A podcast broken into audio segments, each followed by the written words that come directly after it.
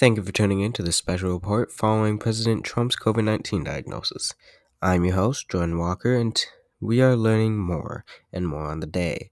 The White House has not been very transparent with the public at all, which is concerning as the American people should know how the president is dealing with this deadly virus. Trump's doctor issues clarifications as questions loom about Trump's conditions saying that Trump is doing very well and no longer has a fever. But not even an hour later, sources say that president that the president's oxygen levels have dropped and was given supplemental oxygen on Friday.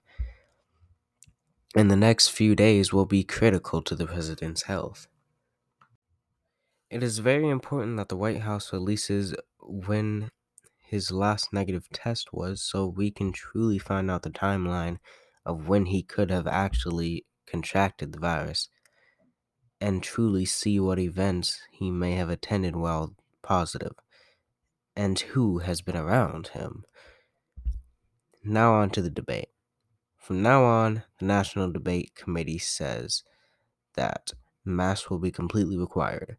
This stems from when the Trump family had walked in with a mask but took them off once sat down.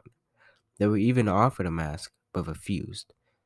As we are speaking, Senator, Senator sorry, Senator Mitch McConnell say that he just spoke with with President Trump.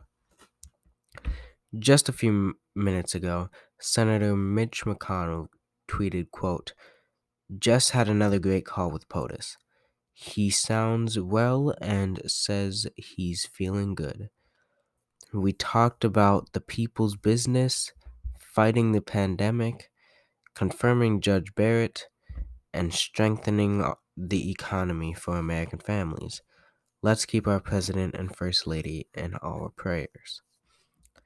The President was given supplemental oxygen on Friday, and some national security officials are saying that this is very well a national security threat. America is not the only ones that is following the president's diagnosis, but other nations. This can be concerning because the president can't work at full capacity right now because of the virus. And this can give rival nations like North Korea, Iran, or Russia an ability to attack while the highest levels of the government is in the hospital battling a deadly virus. And we are being told that China is already maybe looking into this. Next up is next up one of the biggest names in the NFL tests positive for the coronavirus. New England Patriots quarterback Cam Newton tests positive for COVID 19, according to reports from NFL Network and ESPN, which cited league sources.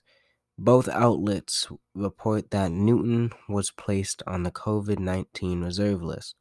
The Patriots confirm in a statement Saturday that a player has tested positive, but did not say the player's name. The NFL said in a statement Saturday that there were, quote, positive COVID 19 tests on both teams. As a result to the positive tests, the NFL said that Sunday's game will either be played on Monday or Tuesday, most likely on Tuesday. Several additional coaches, players, and staff that were in close contact with the player received point of care tests this morning, and all were negative for COVID 19.